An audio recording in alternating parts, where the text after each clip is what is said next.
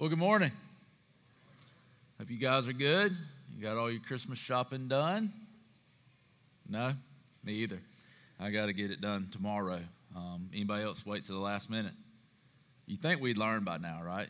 Start in like uh, March. Go ahead and get that knocked out, but I don't. I wait till the last minute. Um, be doing that tomorrow. So uh, anyway, um, I wanted to share something with you real quick, just as an encouragement. Um, how many of you, when you were young, or you might still do this now as you're older, um, ever went to like an arcade and you played a game where you put the money in and then you had like the little joystick thingy and you could move it around? It's got all the prizes in there and you move the joystick around and then you get it to a certain point over the thing that you wanted to try to win and you you pushed it and it came down and the little claw came down and, and it grabbed hold of the thing, or most of the time didn't grab hold of the thing, right? And then it would swing it over and drop it into the little place where you would get it out. How many of you have ever played that? Somebody, yeah, so pr- probably all of us have wasted money on that because you didn't win anything. Um, I was thinking about that uh, just as we were worshiping. And, you know, sometimes I think we get into situations or circumstances in life. It may not be a bad circumstance. We may just be facing a decision in life. And sometimes I think we feel like God is like that arm that just kind of comes down and plucks us up and moves us to the right place and drops us where we're supposed to be, right? Sometimes I think we do that. Sometimes God may do that. He may just, just super, he might just come in and move in such a way that um, it just moves us into a new season. But I felt like, and I hope this is encouragement to some, some of you, that most of the time with God, he tells us to step in faith. Right? He tells us to step in faith rather than him just coming down and just somehow supernaturally propelling us to move. He, he asks us to step in faith. And I want to encourage uh, you today that um, when God calls us, he calls us to step in faith, to move in faith. If you look at Scripture, many times in Scripture, before the miracle happens, before um, God begins to move, it requires us to step in faith, trusting in him. And so I want to encourage you with that. I know that that uh, was something that spoke to my heart as I began to think about that and, and really um, challenging me to, to move forward, right? And, and to trust God uh, to move as we um, begin to move towards those mountains in our life, trusting that he's going to move those mountains as we step in faith. So today um, we're going to be in the book of Malachi. Um, you saw the video about Christmas. Uh, I would encourage you to come uh, back on Tuesday evening at five thirty uh, for the Christmas Eve service. We're going to um, worship and, and we'll have a message that night, just uh, something that I'm excited to share with you that, that I feel like the Lord's put on my heart for that night. And it's going to kind of tie in to what we're talking about today. We're we're going to be in the book of Malachi. As you saw in the video, um, Malachi is the last prophet in a long line of prophets that God sent to his people Israel. Um, after Malachi, there was no, um, God did not speak through a prophet for approximately four hundred years.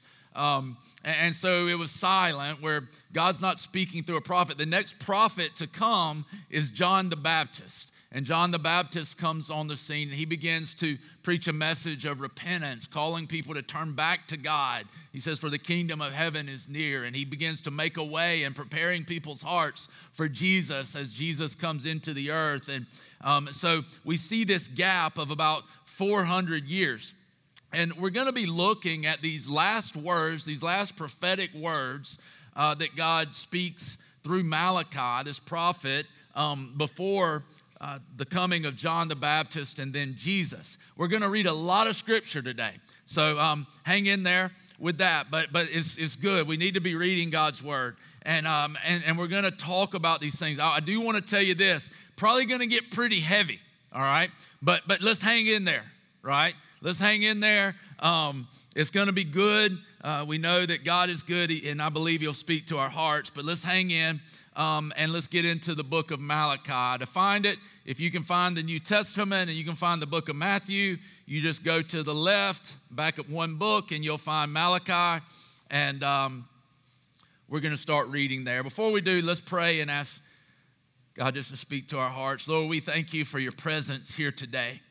I thank you, God, for your faithfulness and your unchanging nature, God, that your love and this covenant that we have with you, this agreement, this relationship we have with you through Jesus is unchanging.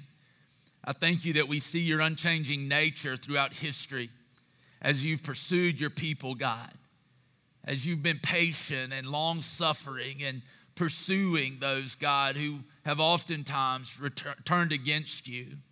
God, that your word says that even when we were enemies, you sent Jesus to die for us. God, I thank you for that. Thank you for reconciling us to yourself, Lord. I pray now that your word would speak to our hearts. I thank you that it does not return void. I pray, God, that it is living and active. As, as it is living and active, Lord, it would work in our hearts, piercing us to the deepest part of our being.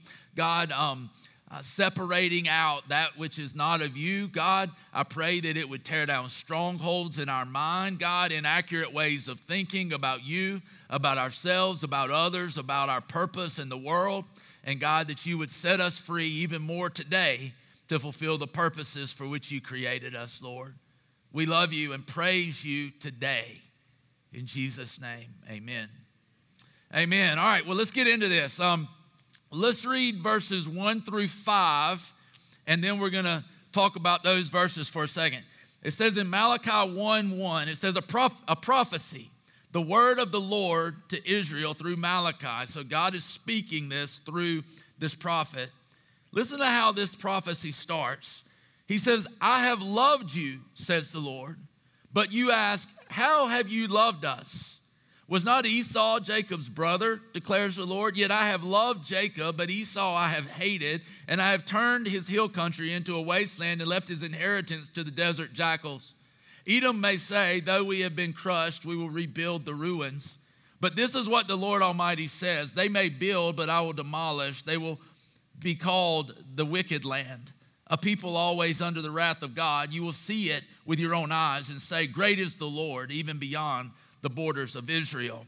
Now, how many of you, and you're going to see through the book of Malachi these that God is um, referring to these things, these accusations or questions that that uh, is are being made against him, and um, he's going to uh, answer these questions or give them evidence of how he's answered these questions. But how many of you who, who have children have ever had a time where you felt like your children were just ungrateful for everything you've done for them?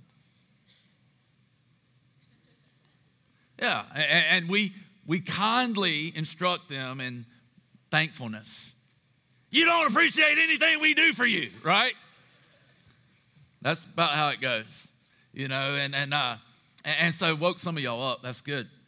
Um, but but we all probably seen that, or you've been in a store and the kid's kicking and screaming because he wants a lollipop or a toy or whatever, and you're you're, you're thinking like, that was my kid. Right? And and uh, and so we see these things. And, and in these first few verses, this is kind of what God is saying to Malachi. He's like, look, you're being really immature. You're being really selfish. You're being really blind. You're being really ungrateful. You're being really unthankful for all I've done for you. And he uses this example of Jacob and Esau. If you go way back in the book of Genesis, we see where God um, uses Jacob and his line to bring forth the people of Israel, these, this chosen group of people. The Bible tells us that he rejected Esau. It tells us that Esau was a godless man. He, he gave birth to a godless nation. And so God is using this as a contrast to say, listen, I've shown you my love throughout history. When I when I chose Jacob, when I when I put my hand upon Jacob, he's saying, listen, I've shown you love. Have I not protected you? Have I not walked with you? Even when you've gotten yourself into bondage and slavery and all of these things, did I not deliver you? So how can you say, how have I loved you? And, and he's challenging them to look at this. And isn't it awesome that when God is about to bring some pretty serious rebuke, he begins it by saying, I love you. Isn't that awesome? Good, because the awesomeness you're probably going to lose in just a second uh, of that, because it's going to probably feel kind of heavy. But we see this, that God begins this with his love, but we see this immaturity in these people. And, and Let me ask you this question. He's addressing God's people. He's going to address some of the priests and things in just a minute, and we'll see how that trickles down throughout the whole um, community of believers. But let me ask you this. How many of you would say we still, in many ways, I still, you still, we still as the church, have a lot of issues with immaturity and how we handle things? Anybody? Yeah, I would say so. And, and here's what we have to do as a body. We've got to begin to grow up. We've got to begin to realize that God's love for us, as it works in us, gives us love for others. But there's going to be times when things come in to try to divide us and destroy relationship. That is Satan's number one goal, to destroy relationship. We're going to see this again in just a minute.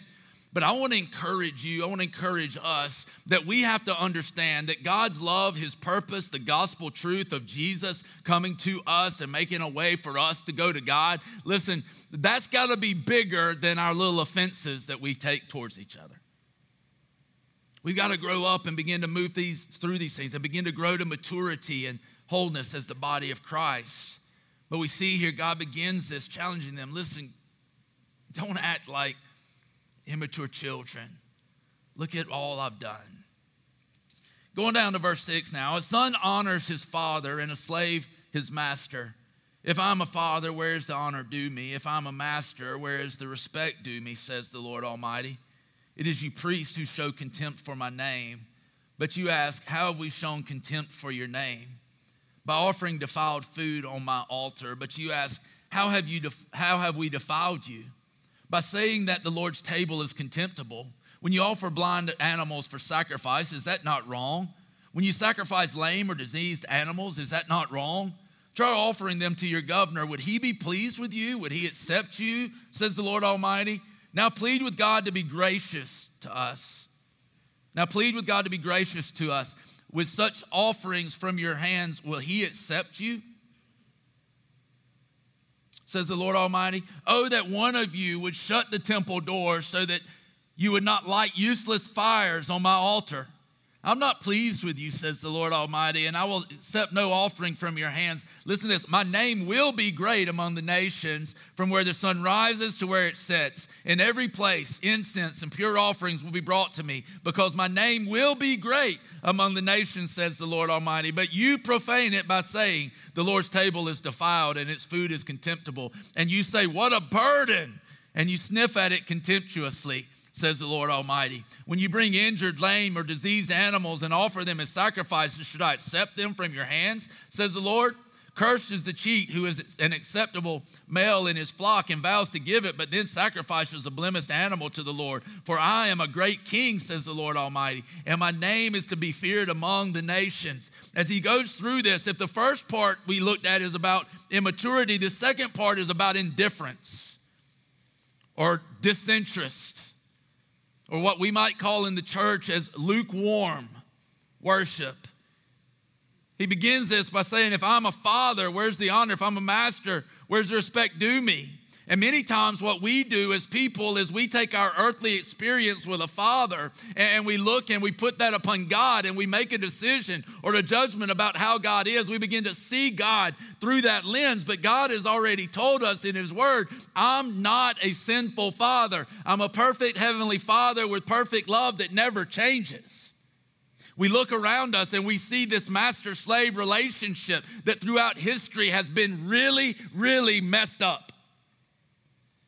And we can't fathom in our mind a situation of master and servant where the master is really good and my servitude to him is actually the best way for me to live. He's saying, and because you've got all this screwed up, you really don't see me, you really don't appreciate my love, you really don't worship me, you bring me this half-hearted devotion. He's saying, you bring these blind and lame animals, these diseased animals. He says, listen, try offering this to your governor. Try taking this to the public official. Would he accept it? Basically what he's saying is, you wouldn't do this to a man in power. How can you do this to the God of the universe?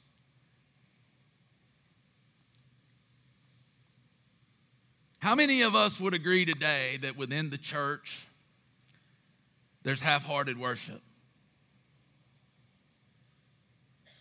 How many of us would agree today that at some point in my life, if not right now, that in my heart is some type of half-hearted worship? And so we see this, that Malachi is addressing much of the same type of stuff that we still see around us, in the world around us. So bad that he says, I wish that someone would just shut the doors of the temple and not light useless fires. He's saying, don't go through the motions. Don't come in here and kill animals and burn lame and diseased stuff and, and then walk out of here and think you did what you're supposed to do. That's not what I'm after. Jesus even said, I desire mercy, not sacrifice. He's like, I'd rather see your, the love of God working out of you in mercy to each other than you coming and giving some half-hearted sacrifice that changes nothing.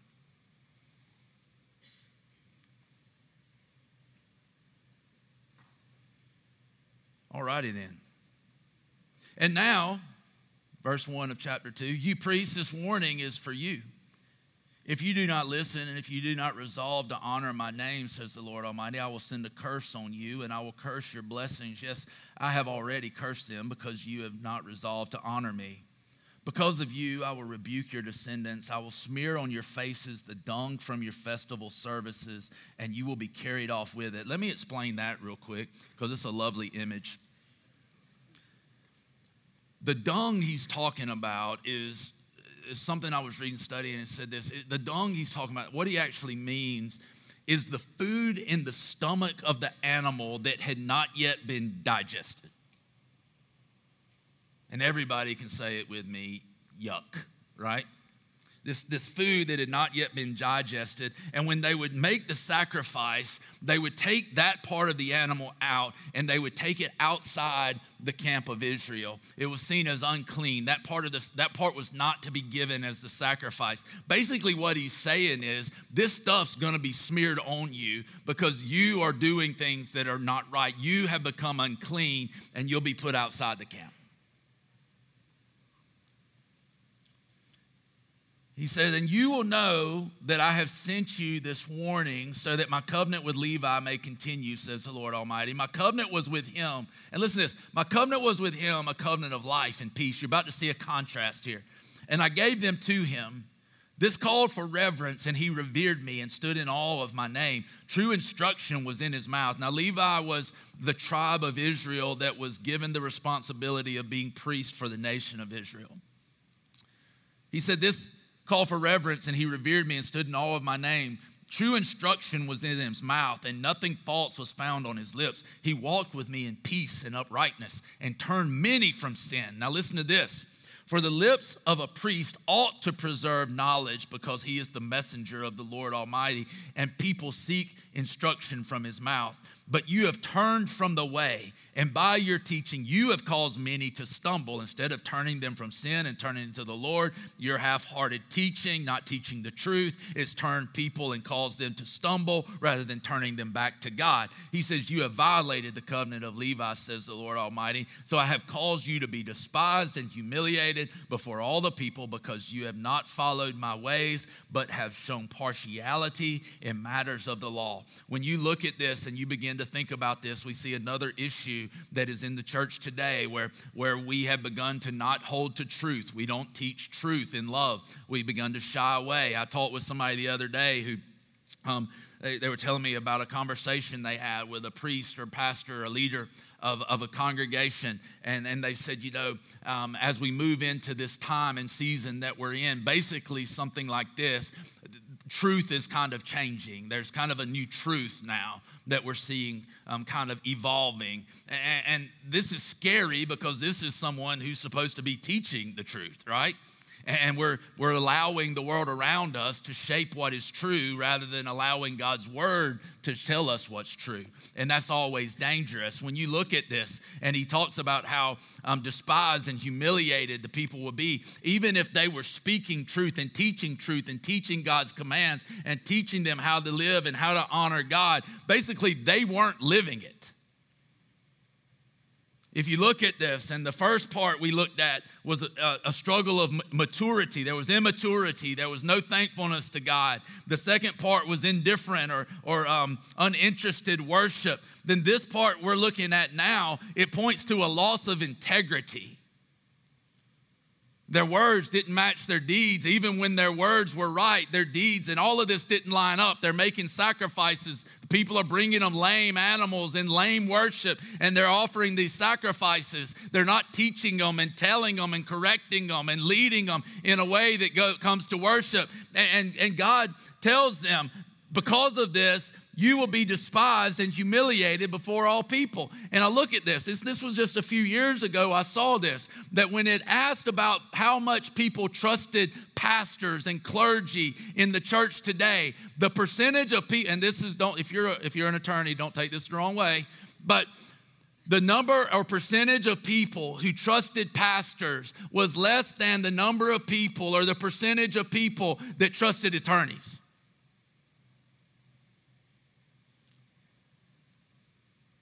Because we lost our integrity. Our words don't match our deeds. We've wandered from the truth. Even if, listen, even if I somebody doesn't agree with my truth, I ought to at least live it out. At least people could respect the fact that I hold to truth. I'm not saying that I should be perfect. We're all priests. It's a priesthood of all believers. But one of the biggest issues in the church is we've preached one message and lived another. How many of you say that still goes on today? We put on our Sunday best, but live the rest of the week as, at our worst. And there's no integrity. See, that word integrity, it, it literally uh, comes from the same root as integrate. What does it mean to integrate? It means to make something whole. It means to bring it together, wholeness. Integrity, it's one, it's whole, it's not two different things. It's brought together, word and deed brought together, life um, and worship brought together, not a secular and a sacred life. It's all brought together and integrated, integrity. But what we see happening in Israel, what we see happening in uh, most of the church today is not an integration, it's a de- disintegration. It's falling apart. Why? We've lost our first love. We've lost the truth. How many of you would say that's still an issue? Amen. Yeah. And we and we see this. And watch this, guys. This disintegration. It, it doesn't just stop in their worship. I want you to be able to follow this, this thought, the way this happens. But we're about to see how this disintegration of worship is going to flow through every relationship. I want to address this about to talk about divorce. Listen, I want to address this with sensitivity, but I want you to see that this picture that God is painting is saying, listen, when this gets wrong, a lot of this gets wrong too. It's impossible for us to live in these relationships if these relationships, or, or if we're not in this one, to live in these the way God calls us to. And he's saying it's just working itself through the whole community. So listen to this. He says, do we not all have one Father? Did not one God create us? Why do we profane the covenant of our ancestors by being unfaithful to one another? Judah has been unfaithful. A detestable thing has been committed in Israel and in Jerusalem. Judah has desecrated the sanctuary the Lord loves by marrying women who worship a foreign god. As for the man who does this, whoever he may be, may the Lord remove him from the tents of Jacob, even though he brings an offering to the Lord Almighty. Another thing you do, you flood the Lord's altar with tears. You weep and wail because he no longer looks with favor on your offerings or accepts them with pleasure from your hands. You ask, why? It is because the Lord is the witness between you and the wife of your youth. You have been unfaithful to her, though she is your partner, the wife of your marriage covenant.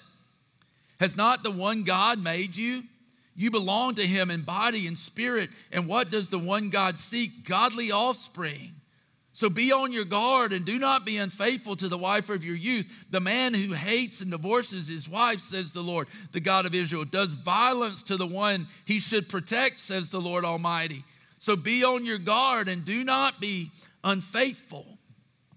When he's saying this, it's pointing to this disintegration that happens in relationship. He's saying that it just is a trickle-down effect. It begins to destroy the fabric of the community.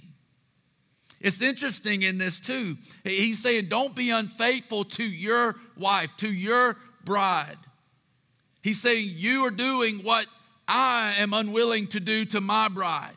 As unfaithful as his bride, the church, his people have been, he says, I still love you and I still pursue you. But he's pointing us to this disintegration that begins to happen rather than an integration of wholeness. This disintegration begins to happen and relationships are broken. Listen, uh, marriage relationships, relationships between father and son, daughter um, and fathers, mothers and children, the disintegration of relationships between friends, disintegration of relationships within churches. So we start splitting over carpet and we split over other kinds of things that are just crazy. And we, we lose the wholeness that God intended for us to have. Relationships disintegrate. He's going to point to this further as we go into chapter three. And I want you to notice something that, that in this message that Malachi is, is giving, there's going to be a slight shift. You're going to start hearing a little bit of a different hope that he's going to start presenting. He says in verse seventeen, I told you it'd be kind of heavy. Hang on, hang on to the end. Focus in. This is not, um, you know, something that, that that we need to zone out of. I want you to asking you to stay here. He says in verse seventeen, you have wearied the Lord with your words. How have we wearied him, you ask? They're still being belligerent and, and pushing back on God. By saying all who do evil are good in the eyes of the Lord and he is pleased with them. Or where is God, the justice, or the God of justice? He's basically saying, look, you're favoring the people that do wrong. And he says this, this is God's response. I will send my messenger who will prepare the way before you. Then suddenly the Lord you are seeking will come to his temple, the messenger of the covenant. Whom you desire will come, says the Lord Almighty. But who can endure the day of his coming? Who can stand when he appears? For he will be like a refiner's fire or a launderer's soap. He will sit as a refiner and a purifier of silver. He will uh, purify the Levites and refine them with gold, like gold and silver. Then the Lord will have men who will all bring offerings in righteousness, and the offerings of Judah and Jerusalem will be accept- acceptable to the Lord as in the days gone by, as in former years. So I will come to you to put you on trial. I will be quick to testify against sorcerers, adulterers, and perjurers, against those who defraud laborers of their wages, who oppress the widows and the fatherless and deprive the foreigners among you of justice. But do not fear me, says the Lord. This, this whole um, disintegration now trickling to all the relationships within the community. He says, but listen, this is what's going to happen. I'm going to send my messenger, and he's going to be one who comes like a refiner's fire, like a launderer's soap. He's going to come and he's going to refine you like gold and silver. He's going to pull out the impurities. He's going to work in your heart. He's going to do a work in you like never before. And he says, but I'm going to come and I'm going to judge those who are unjust, because your relationships and your justice and, and, and the righteousness in the community has disintegrated. Let's go now. Let's keep trucking. Verse six. I hope you can follow that. Listen, this whole thing of immaturity, then this indifferent worship. If you don't appreciate, if you don't recognize, if you don't receive God's love, then there's nothing for us to do but give indifferent, half-hearted, um, uninterested worship. When that begins to happen, we begin to see that relationships begin to break down. Our relationship with God, our relationship, even how we relate to ourselves, our relationships with others. And then he comes and says, I'm going to send one who can refine, who can change, who, who can is able to make um, those impurities, to draw them out. He says, I, the Lord, do not change, in verse six. So you, the descendants of Jacob, are not destroyed. Ever since the time of your ancestors, you have turned away from my decrees and have not kept them. Return to me, and I will return to you, says the Lord Almighty. But you ask, how are we to return? Will a mere mortal rob God? Yet you rob me. But you ask, how are we robbing you? In tithes and offerings. You're under a curse, your whole nation, because you're robbing me. Bring the whole tithe into the storehouse, that there may be food in my house. Test me in this, says the Lord Almighty, and see if I will not throw open the floodgates of heaven and pour out so much blessing that there not be room enough to store it. I will prevent pests and from devouring your, your crops, and the vines in your fields will not drop their fruit before it is ripe, says the Lord Almighty. Then all the nations will call you blessed, for yours will be a delightful land, says the Lord Almighty. Much of this passage is one of the most um, misrepresented, mistaught passages in Scripture. We we take a lot of passages that we like or that can benefit us, and we we prescribe them to all people when God spoke them uh, to a specific people. And, and we look at this, and oftentimes it's to uh, tell people to give, especially when you get to the prosperity gospel. Um, it's this this movement that says if you give, you'll get back more than you gave, right? Monetarily. We look at God's blessing and we see blessing wrapped up completely in what is physical. We don't think about his blessing as his power, his presence and purpose in our life. We think about as if if if if that, that guy on T V, he told me if I give one thousand dollars, I'll get ten thousand dollars back. And we see it abused. I would tell you that I believe this is more about the, the, the Israelites' heart than it is their wallet. Jesus taught us that you can t- trace a clear line from, uh, from our, our, our things, our money, our stuff. And wherever that stuff, those things are, he says you can trace a clear line to where your heart is. Where your, where your treasure is, there your heart will be also. I believe what God is telling them is, listen, this is evidence. The curse that you're under is evidence of your half-hearted devotion to me. He's saying um, your, your, your situation is evidence. And as much as, as it, it says, test me, as God says, test me, I believe the test is really in our own hearts. Are we giving God half-hearted devotion? We can recognize around us all of these things that are happening. There's one more question that he responds to. He says, "You have spoken arrogantly against me, says the Lord. Yet you ask, what have we said against you? You have said it is futile to serve God. What do we gain by carrying out his requirements and going about like mourners before the Lord Almighty? But now we call the arrogant blessed. Certainly evildoers prosper, and even when they put God to the test, they get away with it. Then those who feared the Lord talked with each other." Here's another contrast, guys. Look at this. "Then those who feared the Lord talked with each other, and the Lord listened and heard. A scroll of remembrance was written in his presence concerning those who feared the Lord and honored his name. On the day when I act, says the Lord Almighty, they will be my treasured possession. I will spare them, just as a father has compassion and spares his son who serves him. And you will again see the distinction between the righteous and the wicked, between those who serve God and those who do not." He's given us a very clear contrast. He's saying, listen, you're arrogantly saying, I bless evil, that I bless those who do evil. He's saying, but understand this, there will be a great distinction in how I, I treat those who are wicked and those who are righteous. He's already shown them in the very beginning that I love you. And now they're saying, but you don't love us again. And they're, they're still being belligerent, and they're still saying, listen, you, you know, you don't treat us fairly.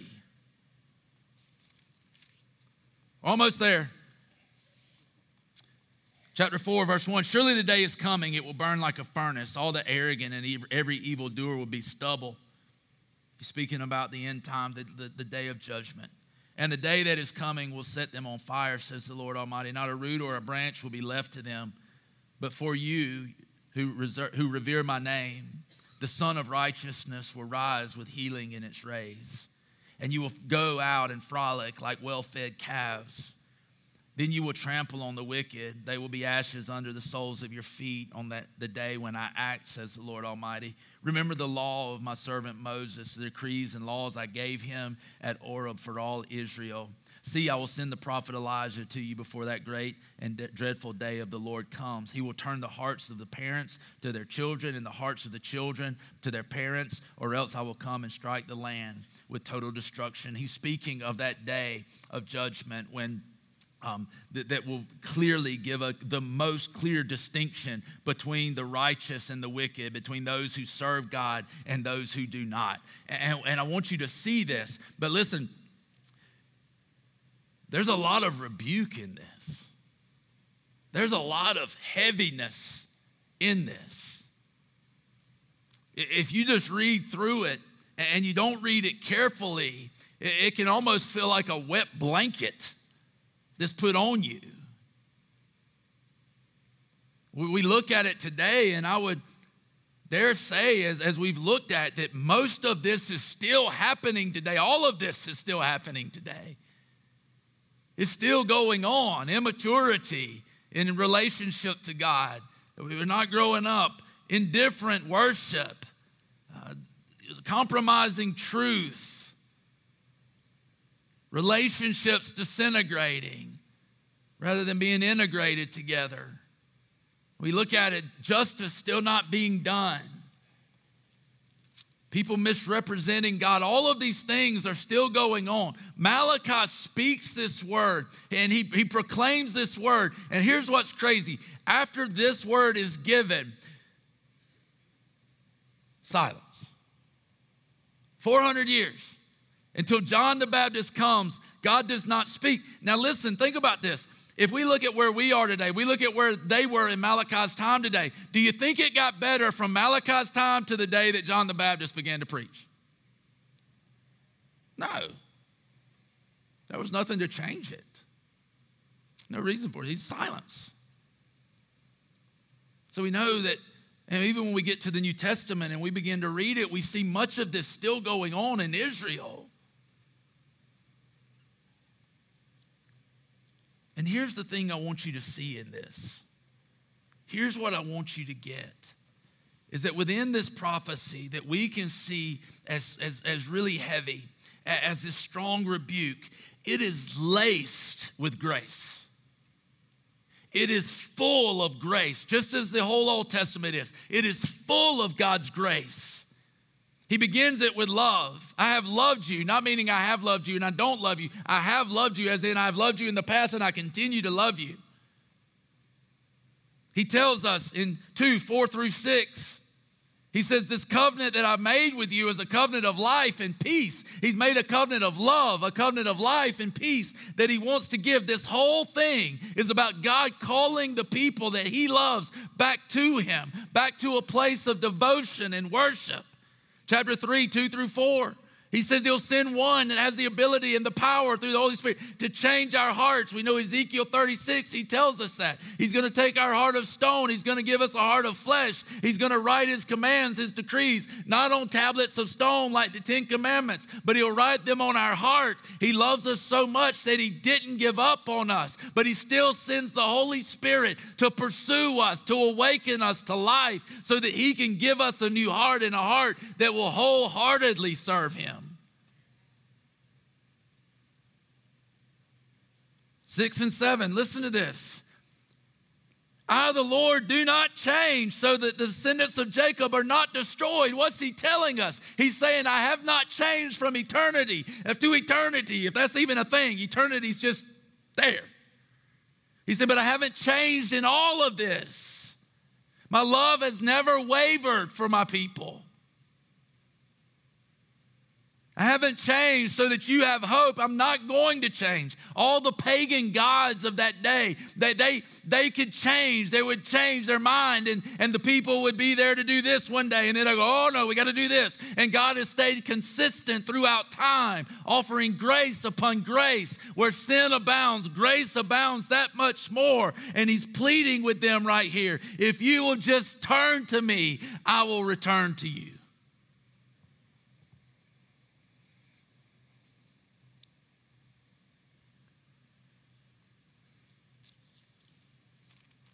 Verse sixteen and eighteen, he says, just as the father has compassion and spares his son who serves him, he'll spare us.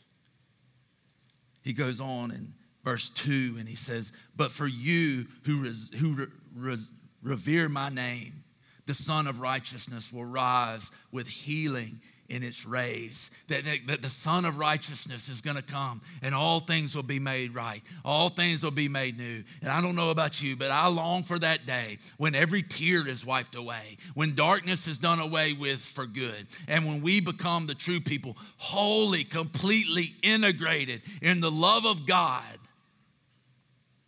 finally becoming who we were created to be, completely and wholly in the first place.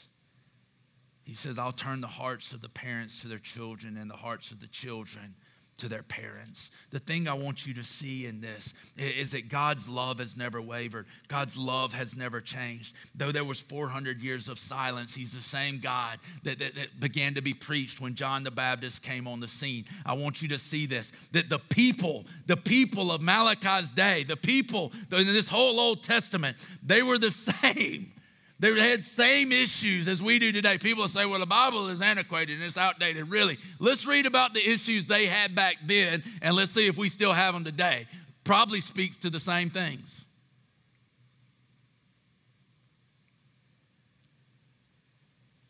And we see this. I want you to see this. Now listen,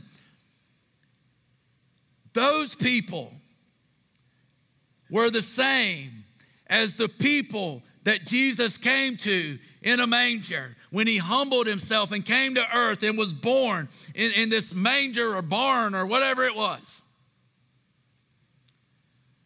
And he said he came to those people like that, the same type of people in the New Testament. And here's the amazing thing. These are still the people Jesus comes to today. People with adulterous hearts who wandered from God.